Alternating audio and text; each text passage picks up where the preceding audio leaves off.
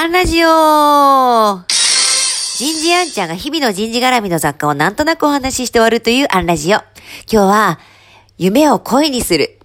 こんなテーマでお話ししてみようと思います。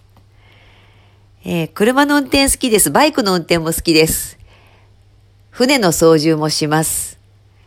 陸と海は制覇したぞと、あとは空だなと思ってたんですけど、さすがに陸海空、空はさすがに運転はなと、えー、いい年だし、今から免許もなーぐらいには思っていたんですけれども、たまたま先日、2週間ぐらい前かな、お客様のところで、えー、こう参加者と共に、えー、休憩中にね、そんな話をしたんですよ。空はなーっていう。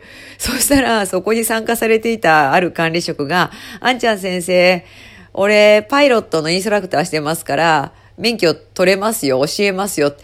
ええー、って、え、サラリーマンっすよね。どうしてですか？って聞いたら、いや、実は副業で会社からちゃんと認めてもらって、あの、小さな、えー、そういうこう会社も経営しているし、えー、たくさんのパイロットも輩出してきたし、飛行機うちにありますって、へへへって。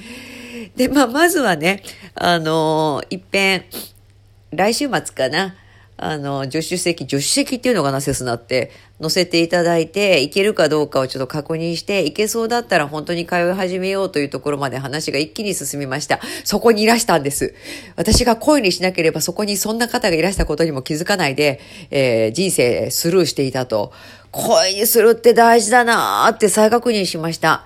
以前も似たようなことは多々あって、例えばですね、ある、芸能人の方たちファンクラブに入ってて、えー、ずっと応援をしていて、で、そんなね、どうでもいい私の個人的な話を、あるセミナーの休憩時間中にこう雑談的にしてたんですよね。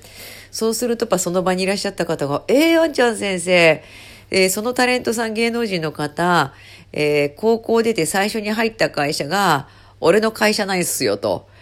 えー、長崎ですか？ソース、長崎です。ええー、まあ、差し障りがない程度に、あの、ちょっとお話聞かせてくださいよ、とかね。えー、それも、声にしなければ、そこにいらした方に、そんな話を聞くこともなく、スルーして終わっていたと。いや、なんかもう自己都合な話ですけれども、声にするって大事だなって、チャンスなんですよね。チャンスがそこに転がってることにも気づかない。相手も気づいてくれない。だからね、つくづく思うんです。どんな些細な夢でも自分が一人心に秘めておくんじゃなくて、声にするって、そうすると、出会えるんです。縁があるんです。なんか引き寄せるんですが、引き寄せてるわけじゃなくて、そこにあるチャンスを無駄にしないで済むというか、だからつくづくづく思うんです。夢は声にしようよって。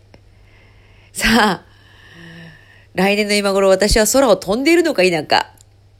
まず第一歩を、今週末、スタートさせてみようと思います。